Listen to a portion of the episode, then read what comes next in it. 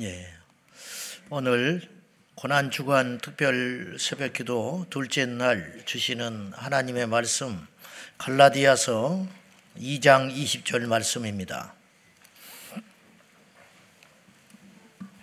우리 한 절 말씀을 합독하겠습니다. 자, 2장 20절 다 같이 시작 내가 그리스도와 함께 십자가에 못 박혔나니 그런즉 이제는 내가 사는 것이 아니요 오직 내 안에 그리스도께서 사시는 것이라 이제 내가 육체 가운데 사는 것은 나를 사랑하사 나를 위하여 자기 자신을 버리신 하나님의 아들을 믿는 믿음 안에서 사는 것이라 아멘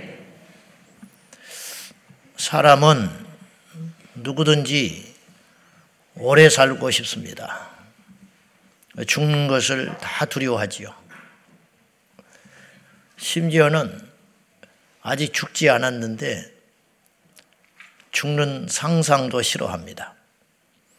그래서 우리나라 사람들은 사자를 싫어합니다. 그 죽을 사자와 아라비아 숫자 사자는 아무런 상관관계가 없어요. 그건 무식한 소리죠, 사실은. 근데 음가가 사로 갔다는 이유만으로 사를 싫어해요. 그래서 4층인데 5층이라고 써 있어요. 병원에 가면 혹은 영어로 F로 써 있어요. 차 번호를 여러분이 4444번을 받는다면 기분이 좋겠습니까? 근데 그 차 타고 다닌다고 사고 나는 거 아니에요. 오늘이 4월 4일입니다.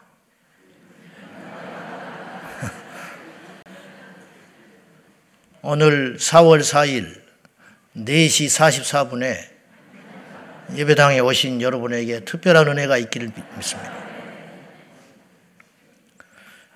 그 사람들은 다 살려고 하고 또 산다고 하면 좋아하고 그렇습니다. 태어날 때도 다 살겠다고 나와요. 그래서 전 세계 모든 아이들은 주먹을 꽉 쥐고 나옵니다. 만세 부르고 나온 놈이 하나도 없어요. 그죠? 손 피고 나왔던 소리 들었어요? 전부 움켜쥐고 나. 뭐냐, 이게 싸우자는 거. 나 한번 살아보겠다는 것이거든. 온몸에 피를 뒤집어 쓰고 주먹을 움켜쥐고 살겠다고 소리를 팍 지르면서 뛰쳐나온다고요. 근데 역설적으로 성경에서는 죽으라고 그래요. 죽음이 진정 사망이라면 죽으라 했겠어요? 그렇지 않죠. 예수님도 입만 열면 죽는다고 했어요. 그래서 유대인들이 저가 자결을 하려는가 그렇게 오해까지 했어요. 자꾸 죽는다고 하니까. 요한복음 12장 23절과 24절 말씀 한번 보겠습니다. 시작. 예수께서 대답하여 이르시되 인자가 영광을 얻을 때가 왔도다. 내가 진실로 진실로 너에게 이르노니 한 날에 미리 땅에 떨어져 죽지 아니하면 한 날 그대로 있고 죽으면 많은 열매를 맺느니라. 예수님이 스스로를 인자라고 그랬거든요. 내가 죽을 때가 가까이 왔다. 근데 이것을 십자가 목전에 두고 주님이 말씀하셨는데 죽음이라고 표현하지 아니하시고 영광이라고 표현하셨어요. 예수님은 죽는 것을 패배라고 생각하지 않고 죽는 것이라고 말하지 아니하고 영광을 얻을 때가 왔다. 그리고 그의 제자 베드로에게도 네가 죽는다라고 이야기하지 아니하시고 네가 띠를 띠고 영광을 취하리라 그랬어요. 네가 나를 위해서 죽는 것이 곧 죽음이 아니야. 그렇게 말씀하신 거예요. 그리고 당신을 비유로 말씀하기를 땅에 떨어진 한 알의 미랄로 표현을 하셨어요. 비유로. 근데 미랄이 땅에 떨어져 썩으면 그렇게 말하지 아니하시고 의도적으로 미랄이 죽는다고 표현했어요. 여러분, 미랄이 짐승이 아니잖아요. 미랄이 물론 생명은 있지만 그 생명은 동물적 생명이 아니잖아요. 살아 꿈틀거리는 존재가 아님에도 불구하고 우리가 미랄이 죽었다고 표현하겠습니까?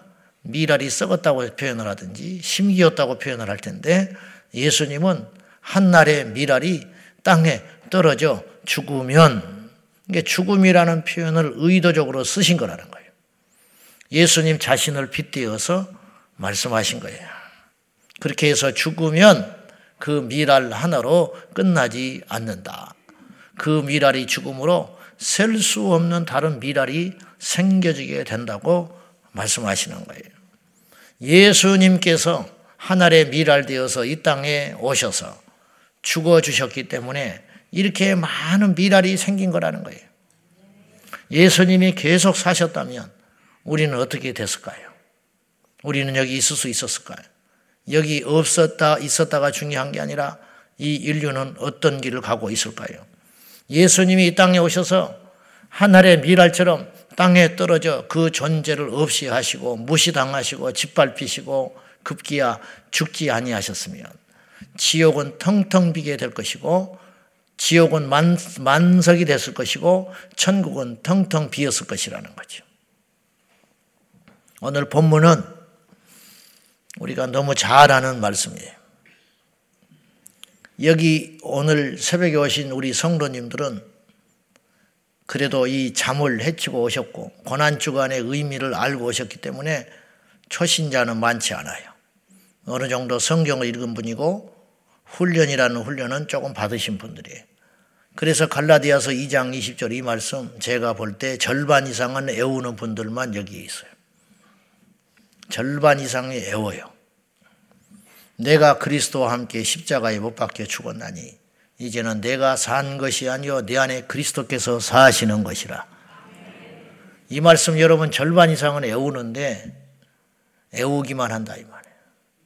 내 자신도 마찬가지. 애우기만 한다. 머리로는 아는데 잘 안 돼요. 머리로는 아는데. 바울이 머리로 하나님을 아는 사람이었어요.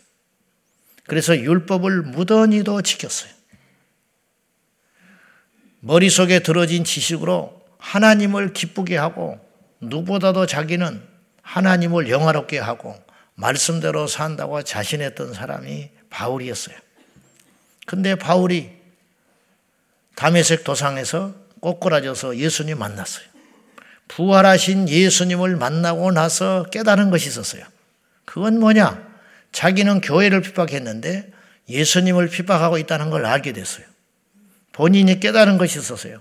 자기 눈앞에 나타나시는 눈에는 보이지 않으나 음성으로 오시는 예수 그리스도는 부활하신 하나님의 아들임과 동시에 예수님께서 십자가에 죽으신 사건이 단순히 예수님만 죽으신 게 아니고 자기 자신을 위한 죽음이요. 더 나가서 자기 자신만을 위해서 죽으신 게 아니고 자기 자신도 십자가에서 죽었다는 사실을 깨닫게 된 거예요.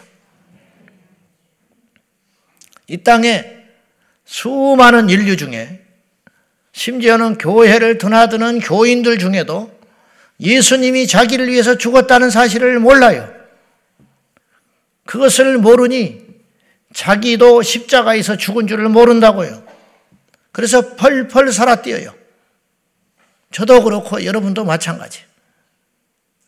이거는 바울이 갈라디아서 2장 20절은 말도 안 되는 소리를 하신 거예요, 지금. 왜냐? 시간적으로 말이 안 되는 소리를 하고 있어요. 예수님이 십자가에 달리실 때 바울이 그 현장에 있었을지도 몰라요. 혹은 풍문으로 들었을지 몰라요. 갈릴리 출신의 어떤 이가 설치고 돌아다니다가 하나님의 심판으로 십자가에 죽었단다. 그렇게 생각했어요. 다 모든 사람들이. 왜 나무에 달린 자마다 하나님의 저주 아래 있다고 했기 때문에 얼마나 잘못했으면 하나님의 아들이라고 자칭 떠들고 다니더니 하나님께서 저렇게 십자가에서 죽여버리는구나. 그래서 누구도 예수님의 죽음에 대해서 제자들 외에는 슬퍼하지 않았어요. 예수님 때문에 살아난 사람도, 예수님 때문에 병 고친 사람도 예수님의 죽음을 슬퍼하지 않았어요. 우리도 그 당시에 있었으면 그래요. 이단의 교주가 죽은 거예요. 누가 슬퍼합니까? 그들을 추종하는 자나 슬퍼하지. 큰 해가 제거됐다고 생각합니다. 솔직히. 그런 분위기였다는 거예요. 바울은 예수님의 죽음에 대해서 전혀 관심도 없었고 자기하고 상관도 없었던 사람이에요. 그런데 예수님을 만나고 깨달았어요.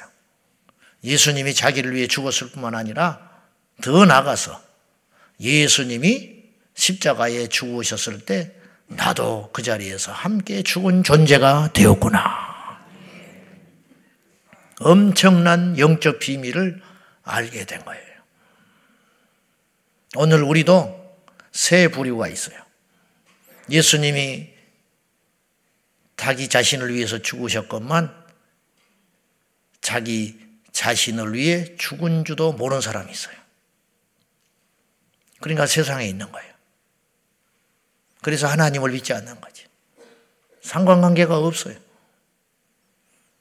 그냥 기독교를 만든 종교 창시자 정도로 하는 거죠. 두 번째, 믿음이 생겨서 예수님이 2000년 전에 죽으실 때 나를 위해 죽으셨구나. 그렇게 믿고 기도하고 찬송한 사람도 있어요. 그렇게 여러분이 믿고 있어요, 지금. 근데 사실은 그것도 믿고만 있는 거야. 솔직히. 이해가 잘 안 돼. 근데 더 나아가서 오늘 사도 바울은 무엇을 깨달았냐면 예수님이 나를 위해서 죽으셨다는 것을 깨달았을 뿐만 아니라 나도 십자가에서 예수님이 죽으셨을 때 죽었다. 이미 죽었다. 믿음의 선언. 실제로는 안 일어난 일이죠. 예수님 십자가에 달리실 때 같이 죽은 건 아니니까. 그러나 영적인 눈을 뜨고 보니까 죽었다. 그러면 이것이 바울의 고백으로만 끝나는 게 아니라는 거죠. 2000년의 시간이 흐른 우리도 역시 이 말씀의 주인공이 될 수 있다는 것입니다. 그래서 바울은 자기가 예수님과 함께 십자가에 죽었다는 사실을 깨닫기 전에는 펄펄 살아 뛰었어요. 그래서 자랑을 했어요. 그래서 자기 힘으로 뭔가를 하려고 했어요. 그래서 자기 힘으로 하나님을 대적하는 그리스도의 잔당들을 잡으러 다진 거예요. 그런데 깨달았어요. 내가 죽었구나. 그래서 그는 로마의 시민권을 쓰지 않아요. 자신의 힘을 쓰지 않아요. 자기의 친구들을 동원하지 않아요. 왜냐? 그것들은 다 죽어버린 것이기 때문에. 쓸모 없어진 것이기 때문에. 오늘날 교회에 와서 돈 자랑하고, 교회에 와서 가문 자랑하고, 교회에 와서 자기의 지혜와 능력을 자랑하는 자는 아직 십자가에서 안 죽은 거예요. 말로는 죽었다 하고, 말로는 십자가를 찬양하지만 안 죽은 거예요. 예수님 외에 다른 것이 찾고 있는 거예요. 죽지 않았기 때문에. 그러고 보면 죽는다는 것은 얼마나 큰 축복입니까? 죽는다는 것은 믿음의 얼마나 높은 레벨에 있는 수준이냐는 거예요.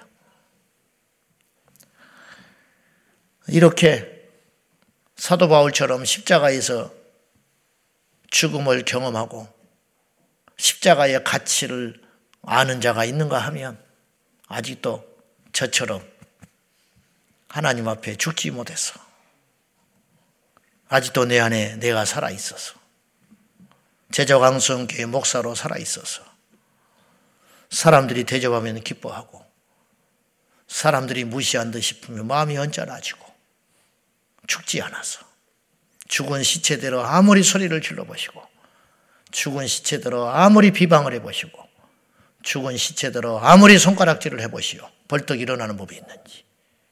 그런데 우리는 아직 말로만 죽었지 영적으로는 죽지 않았기 때문에 여전히 억울하고 여전히 더럽고 여전히 자존심 상하고 여전히 분하고 여전히 잠 못 자고 내 속에 아직 으르렁거리는 이리가 있고 내 속에 아직도 잘난 공작이 있고 아직도 내 안에 게으른 돼지가 존재하고 있는 것이래요.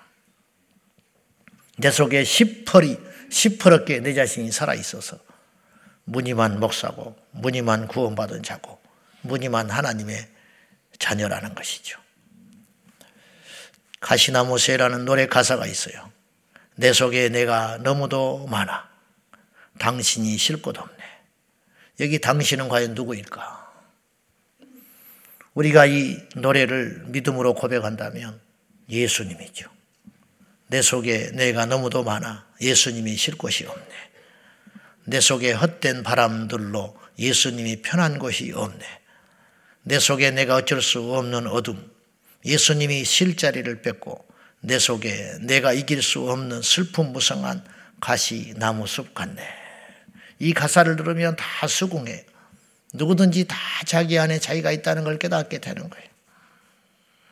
음, 그내 속에 있는 나는 내 의지와 상관없이 제멋대로예요. 로마서 7장 21절과 23절. 시작. 그러므로 내가 한 법을 깨달았노니 곧 선을 행하기 원하는 나에게 악이 함께 있는 것이로다. 내 속사람으로는 하나님의 법을 즐거워하되 내 지체 속에서 한 다른 법이 내 마음의 법과 싸워 내 지체 속에 있는 죄의 법으로 나를 사로잡는 것을 보는도다. 내가 깨달았다. 내 안에 또 다른 괴물이 들어있다. 그리고 이 괴물은 번번이도 나를 잘 이겨서 하나님의 법을 지키지 못하도록 하는구나. 중세 수도사들과 이집트의 콥틱 그리스도인들은 무던히도 자기 자신을 죽이려고 애를 썼어요. 십자가를 만나고 나니까 죽는다는 것의 가치를 알게 된 거예요. 우리처럼. 그래서 평생 그걸 깨닫고 동굴에 들어가서 나오지 않은 사람도 있었어요. 음력이 일어나면 가시밭에 가서 뒹구는 사람이 있었어요. 심지어는 우연찮게 시장이나 세속에 살다가 여자하고 몸이 부딪힐 때가 있을 거 아니에요. 그런 부딪힌 부위를 살로 도려내버린 사람도 있었어요. 그렇게 자기를 죽이려고 했어요. 그래도 마음속에 있는 생각은 죽어지질 않았어요. 바울도 완전 완성된 믿음의 사람 같지만 갈라디아서에 보면 오늘 갈라디아서 이 내용들을 보면 그 중에 펄펄 살아 뛰어가지고 베드로를 그 사람 많은 데서 망신 주는 장면이 나와요. 내가 그랬노라고. 베드로의 위선을 꾸짖었다는 거예요. 그랬던 사람이 바울이에요. 우리도 마찬가지. 과연 어떻게 죽일 수 있을까요? 죽일 수 있는 유일한 방법은 하나밖에 없어요. 금식을 하는 것도 그때뿐이에요. 금식 기도 마치면 다시 살아나요. 사랑의 동산이라고 TED라고 저도 가봤어요. 하도 가라고 졸라대가지고 누가 갔다 온 사람이 너무너무 좋다고 목사 시절 때 그래 돈을 내준다고 그래 억지로 강제로 끌려갔어요. 안 간다고 그랬어 내가. 왜 안 간다고 그랬냐. 갔다 오면 도로묵이 될 테니까 난 안 갈란다. 근데 기현이 가라고 그래서 할 수 없이 갔어요. 갔는데 정말 내가 죽었어요. 가서 얼마나 죽어버렸는지 나오기가 싫더라고. 그 며칠 지나고 나서 세속으로 가기가 싫어. 그리고 얼마나 죽었는지 부목사 때인데 끝나고 왔더니 담임 목사님이 교회에서 기다리고 있었어요. 그 목사님을 끌어안았어요, 내가. 미친 거야. 이 뻣뻣한 사람이 그리고 부목사에게 담임 목사님은 상과 같은 존재. 그냥 어려워요. 힘들어요. 미워요. 싫어요. 꼰대 중에 꼰대야. 그래서 어떤 분이 진리를 이야기했어요.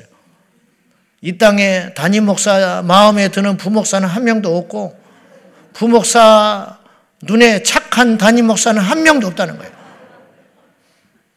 근데 그 악마 같은 담임 목사님을 내가 죽어서 내려오니까 껴안아지더라. 껴안아져. 미친 거야. 근데 3일 지나니까 똑같아졌어. 저만 경험하는 게 아니에요. 여러분도 마찬가지. 죽은 게 아니고 기절했기 때문에. 그때 죽었으면 저는 지금도 그 모습으로 살아가야 되는 거거든요. 이 고난 주간에 조금 더 죽어가려고 그래요. 근데 부활 지나면 또 살아날 것도 모르겠어. 그러면 이것이 가치 없는 일인가? 그렇지 않다. 이런 것들이 쌓이고 쌓이고 쌓여서 내 속 사람이 죽음의 길로 가는 것이라는 거죠. 이 그리스도의 형상을 닮아가는 것이죠. 그리고 어떻게 우리가 진정한 죽음을 내 옛자아를 무엇으로 죽일고 결심해도 안 되고 노력해도 안 되고 작정해도 안 되는 내 속에 있는 이 꿈틀거리는 자아를 무슨 수로 죽일 것이냐? 그것이 유일하게 죽일 수 있는 방법이 하나 있는데 그것은 말씀의 칼로 내 자신을 죽이는 것이라는. 요한계시록 1장 16절 다 같이 시작 그의 오른손에 일곱 별이 있고 그의 입에서 좌우에 날선 검이 나오고 그 얼굴은 해가 힘있게 비치는 것 같더라. 주님의 형상을 이렇게 묘사했어요. 오른손에는 일곱 뼈를 쥐고 있으시고 그의 입에서는 좌우에 날선 막 새파랗게 칼은 그 칼이 입에서 나오고 있다. 주님이 말씀을 하실 때마다 입에서 칼이 나온다는 거예요. 칼이. 이 칼로 사람을 쳐서 죽인다는 거지. 그러면 정말로 죽이려고 이 칼을 내보내는 것이냐? 가끔 저에게 성도 중에 예배드리고 나가면서 로비에서 인사를 하면 저렇게 이렇게 인사하고 가는 사람이 있어요. 목사님, 오늘도 실컷 두들겨 맞고 갑니다. 그렇게 이야기해요. 말씀의 방망이로 두들겨 맞고 간다는 거예요. 설교가 방망이야. 그러나 그건 저에 대한 찬사로 들려요, 저는. 저를 욕하는 게 아니에요. 근데 아직 칼은 안 된 거야. 방망이야. 예수님의 말씀은 칼이었는데 나는 무뎌진 방망이. 칼을 맞아야 죽는데 방망이를 맞으니까 기절했다가 집에 가면 살아나고 기절했다가 주차장 가면 살아나고 기절했다가 다음 주에 오면 또 살아있고 칼이 되어야 되는데 제 자신도 마찬가지. 성경을 읽을 때마다 이 성경 속에 있는 말씀들이 칼이 되어 가지고 내 심령을 찌르고 내 영혼을 찔러서 이 말씀이 칼입니다. 하나님 말씀은 살았고 운동력이 있어 좌우에 날선 예리한 근과 같아서 우리의 영과 혼과 관절과 골수를 찔러 쪼개서 쫙쫙쫙 쪼개가지고 너 아니잖아. 너 죄인이잖아. 너 이제 용서해야지. 너 남한테 손가락질 할 이유 없잖아. 너 그렇게 미워하다가 너안 되잖아. 그런 말씀들의 칼이 계속 사정없이 내 영혼에 박혀서 오늘도 살아 꿈틀거려서 세상을 사랑하고 남을 판단하고 남을 정죄하고 남을 시기하는 이 약한 옛사람을 말씀의 칼로 죽이라고 성령께서 말씀하시는 거예요. 말씀 앞에 나의 고집과 즐기고 즐긴 고집, 절대로 포기하지 않는 고집, 절대로 잘못했다고 말하지 못하는 고집. 여러분, 50년을 산 배우자에게 한 번도 무릎 꿇고 용서해 본 적이, 잘못했다고 말해 본 적이 없어요. 한 번도 시어머니에게 가서 무릎 꿇고 나 같은 며느리를 용서해 달라고 말해준 권사가 얼마나 이 땅에 있냐 이 말이에요.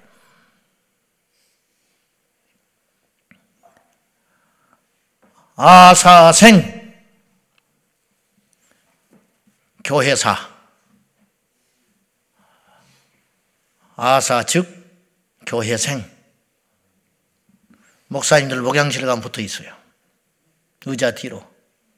목사가 죽으면 교회가 산다. 목사가 살면 교회가 죽어. 목사 살겠다고 교회 죽어버린 사람이 한둘이 아니에요. 장로님들이 죽어야 교회가 살고 온 성도가 사는데 장로님들이 펄펄 살아뛰니까 초신자들이 죽는 거예요. 셀 리더가 사니까 셀 식구들이 가슴에 상처를 입어서 다 나가 떨어져요. 우리가 죽어야 우리 옆 사람이 살아요. 하늘의 밀이 땅에 떨어져 죽어야 수많은 밀들이 생기는 거예요. 교회들마다 징글징글하게 이 몸서리를 앓고 있어요. 어떻게 된 일인지 교회를 오래 다닐수록 펄펄 살았대요. 교회를 오래 다닐수록. 교회를 오래 다닐수록 남을 짓누르고 시기하고 질투하고 그 자리를 빼앗기지 않는 카르텔이 형성이 돼가지고 자기가 갖고 있는 기득권 절대로 놓지 않고 피아노를 교회 예배당에 사놓고 그 피아노가 망가졌는데 누가 더 좋은 피아노를 사겠다고 기부를 하겠는데 그 피아노를 사는 사람이 떡 뒤에서 버티고 앉아 있기 때문에 그 피아노를 못 바꾸는 거예요. 지난번에 어떤 목사님을 만났는데 이분이 교회 예배당을 신축을 했어요. 근데 옛 성전을 옆에 놔두고 터가 있어서 새로 성전을 지었어요.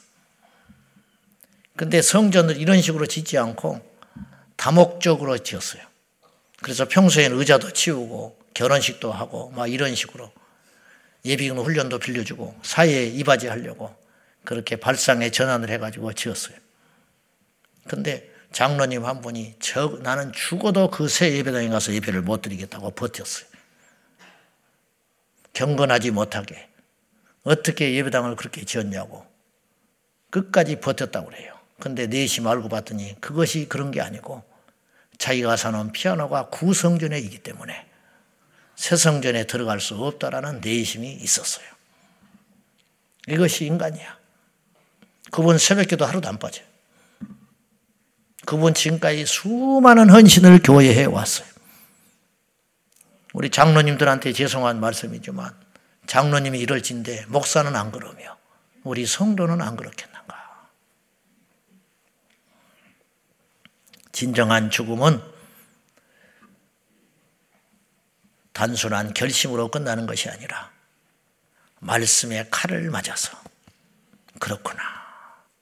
그래서 부지런히 말씀을 읽고 부지런히 말씀을 되새기고 부지런히 예배 나올 때마다 말씀을 듣고 한 말씀이라도 한 말씀이라도 다 떨어져도 좋은데 하나님께서 한 말씀씩은 줘요. 여러분에게. 엉뚱한 데서 은혜를 받는다고. 본문의 주제와 상관없는 것이라도 한 말씀이라도 여러분에게 주는 메시지가 있어요. 그 말씀의 칼을 가슴에 팍 꽂아서 주여 오늘도 내가 이 부분이 중나이다. 주여 오늘도 나도 내가 이 습관이 중나이다. 끊임없이 죽고 죽어서 오늘 바울이 고백했던 바 예수님이 십자가에 죽으실 때 예수님만 죽으신 것이 아니라 나도 죽었다. 그리고 내가 죽음으로 예수께서 나의 안에 살아 계시도다. 이런 고백이 저와 여러분 안에 가운데 날마다 있어지시기를 주님의 이름으로 축원드립니다. 기도하겠습니다. 오늘 특별 새벽기도 둘째 날 십자가의 사람은 죽은 사람입니다. 십자가에 매달린 사람은 살아날 수가 없습니다. 주여 오늘 우리가 제자광성교회를 다니는 것은 살고자 하는 것이 아닙니다. 세상에서 펄펄 뛰고 살아있던 내가 교회에 와서 죽고자 하는 것입니다. 그래서 어떤 사람을 만납니다. 그래서 어떤 환경을 만납니다.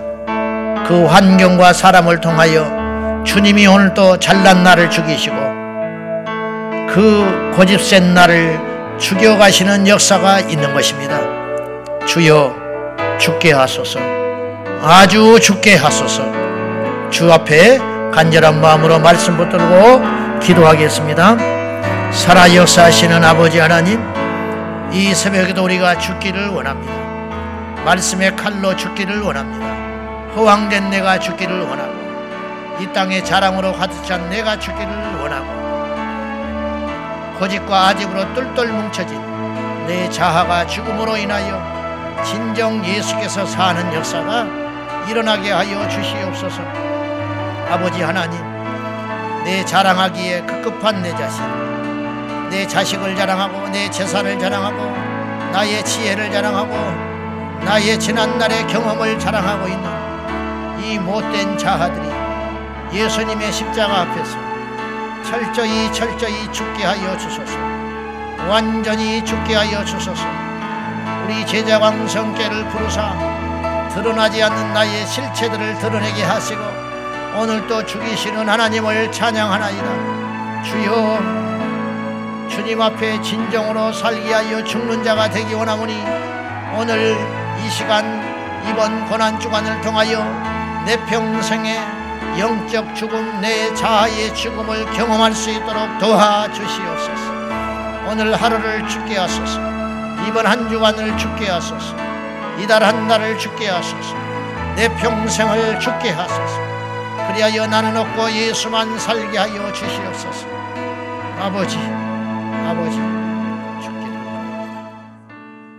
하나님 아버지 많고 많은 사람들 중에 우리를 택하사 많고 많은 교회 중에 이 시점에 제자광성교회로 부르신 주님 우리를 살리고자 함이 아니라 진정으로 살리기 하여 죽는 자리로 불러주심을 믿고 감사합니다. 주여 예배 때마다 죽기를 원합니다. 주여 봉사할 때 죽기를 원합니다. 셀 모임 속에서 죽기를 원합니다. 주여 다른 성도들과 교제 가운데 죽기를 원합니다. 주여 우리를 죽여 주십시오. 제자광성께 부르사 죽으시는 주님, 우리를 죽이시려고 작정하시는 주님을 찬양합니다. 나의 고집을 죽게 하시고, 나의 자랑을 죽게 하시고, 나의 그 오만함을 죽게 하시고, 나의 육의 것들을 죽게 하여 주시사, 다시 예수 그리스도의 부활의 영으로 사는 은총이 있게 하여 주옵소서. 그 잘난 옛 자아는 죽게 하여 주시고, 자랑투성인 옛 자아는 죽게 하여 주소서. 제발 제발 간절히 주님 앞에 구하오니 오늘 한 날 오늘 하루라도 죽게 하여 주소서. 이번 한 주간이라도 죽게 하여 주소서. 이달 한 달이라도 죽게 하여 주셔서. 내 평생 죽는 자가 되게 하여 주소서. 아직도 흘기는 눈이 있고 아직도 미워하는 마음이 있고 아직도 지기 싫어하는 이 약한 근성들이 오늘 십자가에서 완전히 죽는 기적의 시간이 되게 하여 주소서 말씀으로 죽게 하소서. 성령으로 죽게 하소서. 주님의 은혜로 죽는 자가 되게 하여 주시옵소서. 예수님의 이름으로 간절히 기도하옵나이다. 아멘. 주여. 주여. 주여. 아버지 하나님 죽기를 우리의 평생의 소원이 사는 것이 아니라 죽는 것이게 하소서. 죽는 것의 가치에 눈 떠지기 원합니다. 죽어야 사는 것을 치려야 이기는 것을 아버지 앞에 앉아야 일어설 수 있는 것을 낮은 곳에 가야 높아질 수 있는 것을 주여 깨닫기를 원합니다. 침묵해야 수없이 주께서 말할 수 있음을 알게 하여 주소서. 변명하지 않겠습니다. 더 이상 잔소리하지 않겠습니다. 더 이상 떠들지 않겠습니다. 더 이상 비난하지 않겠습니다. 더 이상 말하지 않겠습니다. 주여 말을 하려거든 주님의 말씀을 전하는